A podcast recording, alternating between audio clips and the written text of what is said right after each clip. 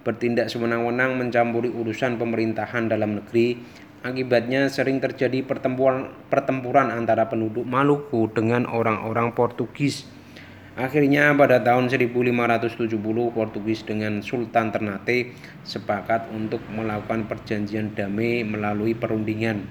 Tetapi Portugis menipu Sultan Harun sewaktu berada dalam perundingan.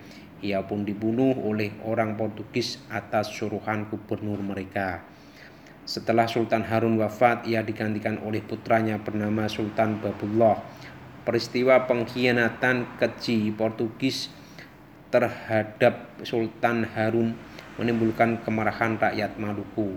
Terlebih lagi Sultan Babullah sebagai putranya ia bersumpah akan membalas dendam kematian ayahnya dengan mengenyahkan orang-orang Portugis dari bumi Maluku dengan semangat yang membara. Babullah memimpin pasukannya bertempur melawan tentara Portugis.